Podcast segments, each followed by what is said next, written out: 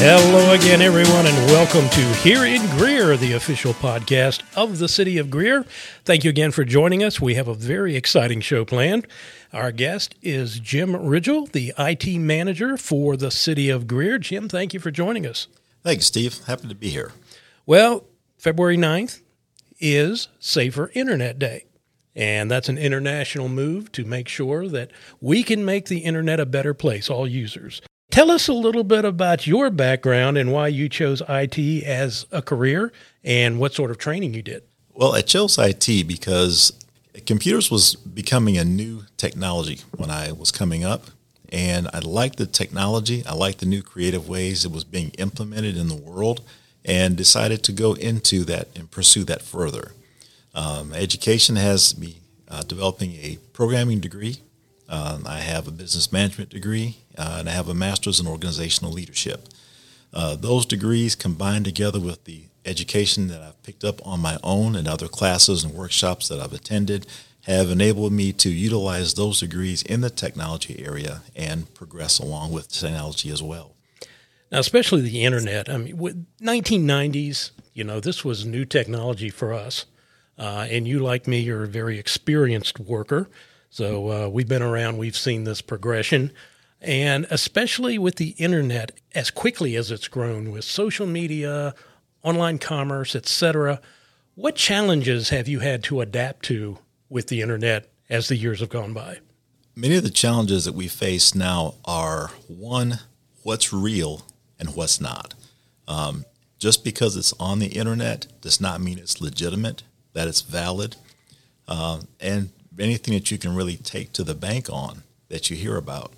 There's lots of other hackers out there that are taking novice users and even experienced users and trying to get them to divulge information about themselves and the systems that they use to be used against them to hack into bank accounts, get passwords, and those types of things. So it's probably a good idea to have a healthy dose of paranoia when you go on the website a little bit of paranoia is a good thing.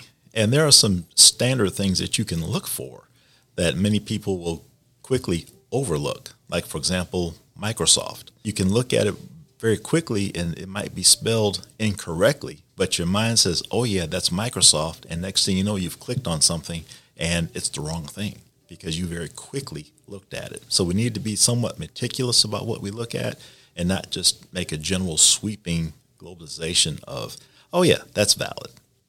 Well, let's talk a little bit about your roles with the city. Uh, what what are the things you do, and and how do you try to educate city employees about safety on the internet? Well, it's one of the things I really love about my job here at the city is that I get to deal with all types of technology from computers, laptops, tablets, cell phones, security cameras, um, the telephone systems, uh, as I say, if you can plug a power cord into it, I'm probably responsible for it in some shape or fashion. So there's lots of variety there.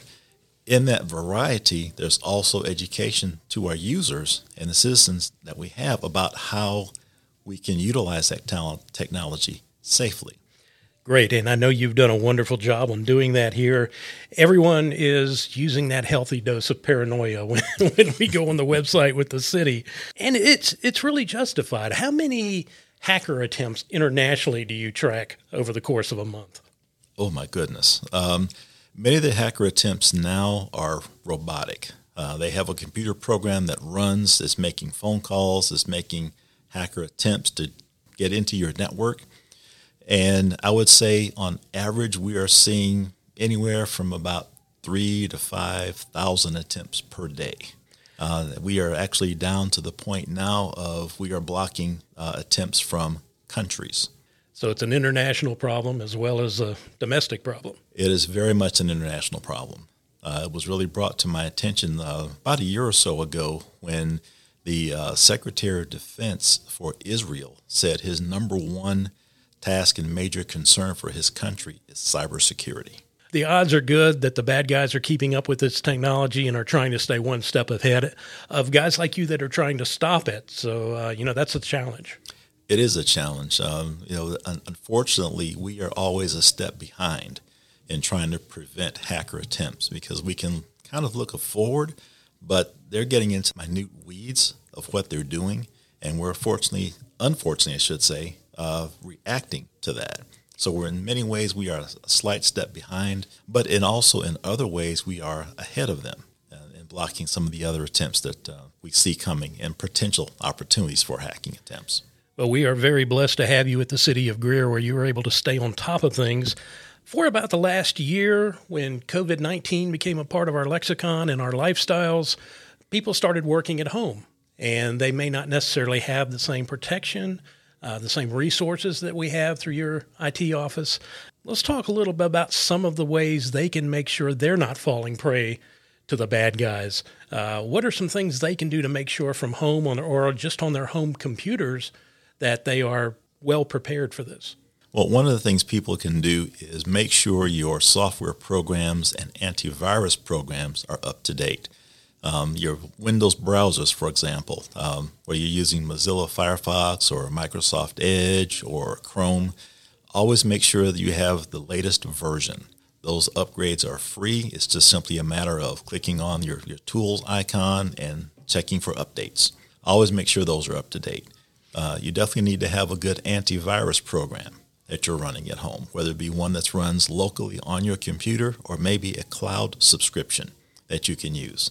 Um, definitely have something of that nature. Okay, what are some of the ways that the bad guys out there may try to, say, find a way in to unaware users or, or try to trick users? One of the big attempts now is called a phishing attempt, where you may get an email from someone that looks legitimate, but if you point at the link that's in that email. And please, by all means, do not click on it. Just move your mouse pointer over it and look at the email address that pops up. One of the things when you look at that that email link that pops up, it will have a funny name to it. Many times it's just a series of letters and numbers uh, with the at symbol, and it might have some funky name like xyzcorp.com or .org or something of that nature. That is a real major indicator that this link is not legitimate. When you click on these links, it's easy for software to be downloaded to your computer system. And once that's there, you might not detect it.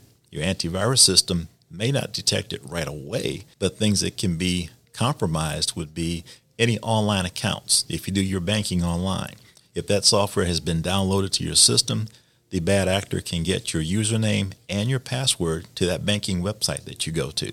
And next thing you know, your bank account has been cleaned out completely. Let's talk a little bit about passwords. Um, you know, I understand that using the word password is not a very good recommended approach these days. Uh, what are the best practices? Best practices for passwords now are not to use a password. And by that I mean use a pass phrase. Instead of having a single word like maybe your pet's name or your childhood nickname you may have had, use a phrase like climb every mountain with an exclamation point, put spaces in there. Um, a phrase is much, much more difficult to decipher than an actual password. So passphrases are best to use and make it something that you can remember very easily. Um, if you have multiple accounts like I do, trying to have a different password for each one can really be confusing. So try to use a passphrase that maybe describes what you're doing on that website, but not use an actual name of the website. So if you do something on not a promotion by any chance, but something on Bank of America, maybe your passphrase might be check my money or something of that nature, something you can remember, but don't have Bank of America as your password. What about two factor authorizations now? We're beginning to see that with more accounts and social media, et cetera. Is, is that another positive step? Two factor authentication is another good, valuable tool to help prevent um, hacking and unauthorized access. What it requires now is that you have two separate identification techniques, whether it be an email, a text message, even a phone call. So now, if there's a bad actor that has your password to one of your accounts, now they also have to have access to your cell phone, as well as uh, another possibly another email account or even a home phone number uh, in order to compromise your account. So two-factor authentication is a really good method. It's being used more and more today. Something I've been wondering about are keychains on your computer. Um, you know, it's very easy if you log into a site and it will remember your password and automatically plug it in. But if somebody hacks into your keychain, they're going to have all your passwords, aren't they? That is a major concern. Um, however, the nice thing about the keychains is the latest encryption techniques are used. That encryption is then sent off site to another location where it's further encrypted in that site. So now, if the bad actor gets access to your computer system, it doesn't necessarily mean they're going to have access to that cloud system as well that has additional security measures in place. So it's very well protected uh, on both ends. So if a website user does have a question, they can look at the website first, make sure they're not being sent to a, a mirrored site, a pirated site, a site that, as you say, the bad actor may have set up to extract more information. What are some of the things they can do to look at on a website once they land to make sure that it's the site they want? One of the things you can look at is the actual URL. What's up in the address bar? If the site has been redirected, you will see lots of information there in that URL. Um, going to Microsoft.com, up in your URL, it says simply Microsoft.com. But if there's other information after that, it's probably been a redirected link. Also, on some of these sites, you'll see misspellings. And it's hard to believe, but you'll see a Microsoft logo. I keep harping on Microsoft here. Uh, you'll see that logo for the actual site you want to go to. But if you look further down in the small details of the website, you may find misspelled words. You won't find that on legitimate websites. It's kind of scary when you look at it, but uh, you know, if you look at being a home user, uh, it's much like driving somewhere in town. If you stay away from the seedy side of town, you're probably going to be all right. Yes, uh, it's it's very easy to get into that seedy side of the website, uh, just of the internet. Just be very careful about what you click on and what you're looking for when you do like a Google search, for example, and you get a list of all these websites that are available, look at the descriptions of where you're going. Um, if it's not a true company that you recognize, I would be very leery or hesitant to go to that website. Yeah, you know, the Super Bowl has just passed, and millions of users were going to any site they could to see the Super Bowl commercials, um, get latest on the game. You know, go to ESPN, Fox Sports, they're going to have what you need. Okay, let's talk a little bit about something people always look for, and that's free public Wi Fi. Whether it's a hotel, a cafe, uh, you go to one of the coffee houses, they advertise that. How secure is free public Wi Fi? Free public Wi Fi really is not secure at all. Um, many times it's very convenient, it's offered as a convenience, but the problem with free public Wi Fi is who's ever hosting that for you is not providing any real protection for you. It's just general access. The problem with that is that when you go to um, like these coffee shops or even in airports, anyone else there with a computer can also offer a Wi Fi signal for you. When you connect to that unsecured signal, they can get all the information about what you're doing on the internet on that site. So that Wi Fi signal can capture passwords that you might put in. Uh, it can capture websites that you go to, other um, what we call metadata about uh, websites and emails and things that you send. They can make copies of all of that, analyze it, and now they have your personal information. Well, one more protection factor that we need to discuss are VPNs. Uh, what are those and how secure are those, and do you recommend them? A VPN is a very good tool to use. Uh, it stands for Virtual Private Network. Many companies will utilize a VPN so that when they have workers that are working from home, they can make a secure internet connection to the corporation or company that they're working for and then work as though they were sitting in their office desk, but they're actually at home. For the private user, uh, typically you won't have a VPN connection unless you're trying to connect to a specific company that you're working for.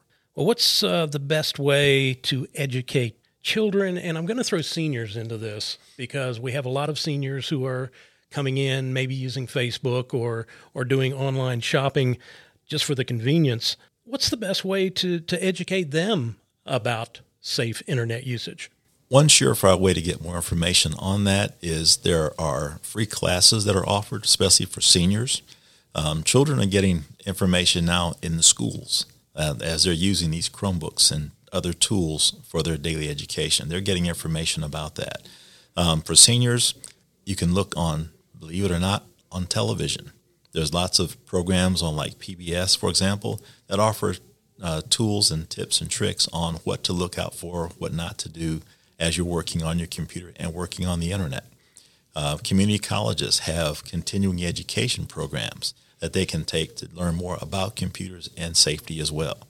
There's always uh, information in various types of magazines and even online sites uh, that can give you information about security on the internet. Well, the city of Greer started a few years ago a computer course for seniors uh, that's been immensely popular, and I believe it is still being offered. Contact Justin Miller in our recreation department for information about that.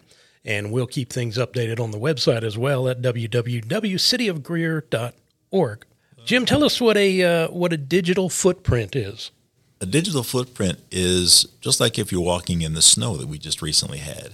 When you step out there and take a walk, you're leaving a footprint in the snow. Anything you do on the computer, on the internet, you're leaving that same type of footprint. Where, what website you visited, what you did on that website, what information you requested from that website. Did you click on an ad on that website to go get information on something that looked pretty interesting to you? All that information is collected about your system and is stored in a database somewhere. Many businesses are using that now so that if you go into a business and you're on your cell phone, you browse and look on the internet for maybe a comparative price for something that you might be shopping for. If you're using their public Wi Fi that they provide, they can capture that information so that the next time you get on your phone and you pull up something on the internet and all of a sudden an ad pops up for that faucet that you were looking for, you're like, where did that come from? Well, it's all been captured because you did something on the internet somewhere and that information was captured. Does that tie into what we hear about with cookies? It does indeed. Um, many websites are now, well, they all have been using cookies. Uh, the GDPR that is now over in Europe, that is now progressed worldwide, is we now have to let users know that cookies are being tracked on your system. And all a cookie is, is what you've done on that website. Did you do a search? Did you look for a specific item? What item did you look for?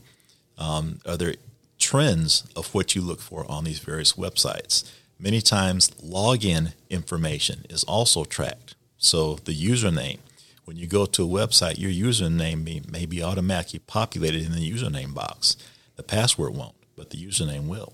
Well, let's talk a little bit about social media, which has been a uh, probably one of the more popular things on the internet in the last decade or so. Started with Facebook and Twitter, and it seems to evolve every week with a new platform for social media. Uh, what are some of the best practices that especially young people should be concerned about with social media? One thing with social media, which you do not want to do, is put personal information out there. Something that's very popular, that's often done, that I've seen many times, is they'll say, out on the back deck looking at the, the birds go by or sitting in the park. Well, guess what? When you're sitting at the park, you're telling hackers, I'm not at home. So now you've just let everybody know your schedule for when you're at home, when you're not. You open your home now to potential vandalism and theft when you're not at home. Um, especially younger people. They always tell, you know, I'm walking home, I'm seeing this uh, at this particular restaurant. You know, I'm walking down the street, seeing this information. As you keep posting that, hackers can then put a trend together of, again, when you're home, when you're not, when you're in transit. Are you walking? Are you riding your bike? Are you driving? All that information is very easily trackable. So it's not a good idea to put that type of personal information out there.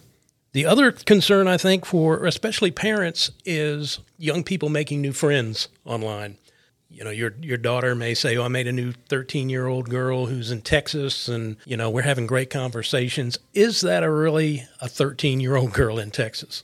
That is the real question.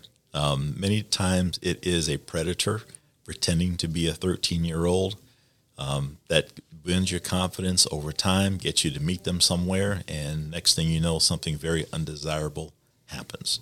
So you have to be very careful because there's no way to really truly tell is that person another 13 year old or is it an adult pretending to be a 13 year old? Somewhat because of the anonymity of social media, although in some cases your name is attached to it, people feel the the opportunity to really cut loose on their thoughts and feelings. We saw that a lot more last year with the election, with social matters, and people really, you know, said some things that were pretty hurtful to others. The concern that I have for my child and some others is that these things don't go away. Uh, if you're going to be hired in a few years for a position, your potential new employer can go on, look at your social media sites, and see some of the things you've said. How much do parents need to be concerned about that and, and kind of urging children and seniors to be uh, very civil in online conversations? People are going out now on social media, and it, it opens up the opportunity for you to express your thoughts and feelings. But keep in mind, what you're expressing could be offensive to someone else. As an employer, looking for that background on individuals, I might go to a social media website to look and see are they posting anything out there? What are they posting? Are they using all capital letters as though they're shouting? Uh, is what they're posting could be could that be considered offensive in some form or fashion? Is that someone I want to bring in here as an employer to put them in this same environment with that same type of mentality? And what you tend to see with many people is that becomes a trend in how they act online. But when they get into the professional world, you may come across a social media policy with a company or an organization, and you have to distance yourself completely for that. Never mention the fact that you work there, or you run the risk of uh, some some penalty. You know, it's it's something that we have to look at in the future. Something I always advise young people to do is act like your mother's on the other end of that you know, kind of be careful as you move forward to to make sure that those comments don't follow you. Absolutely, because they definitely will follow you wherever you go. Let's talk about online shopping to close things out because that's something that certainly continues on the rise. Black Friday last year with COVID regulations, we saw the majority of that being done online. What are some of the things to look for when you're uh, doing online commerce? One of the things you want to look for is to make sure that when you start providing that credit card information that you are communicating securely. Up in the top left-hand corner of your address bar, if that connection is secure, you'll see a little lock, picture of a lock up there. That will let you know that it is secured, that uh, there's not a real possible way that the information can be intercepted or taken as you uh, process that credit card transaction. If you don't see a lock of that nature, then be very leery. I, I would not post it all e-commerce is done that's done today is done securely. So again, if that lock is not there, I would not put any information out there. How about on free public Wi-Fi? Even on free public Wi-Fi, um, because that transaction is encrypted locally on your computer before it's sent out.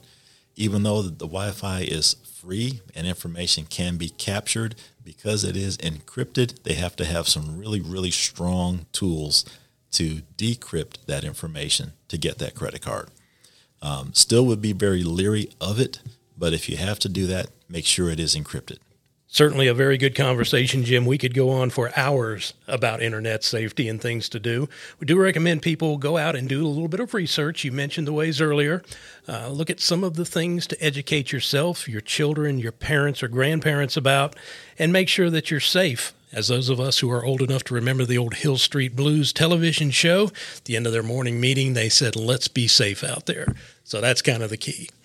Yes, indeed. Just all in all, just remember when you're doing things on the internet, would you do or say anything if you were sitting right next to a bad actor that's standing there with a notepad taking out everything you say? Would you put something out there you want them to know? Very good advice, Jim. We thank you for joining us this morning. Thank you for having me. I really enjoyed it.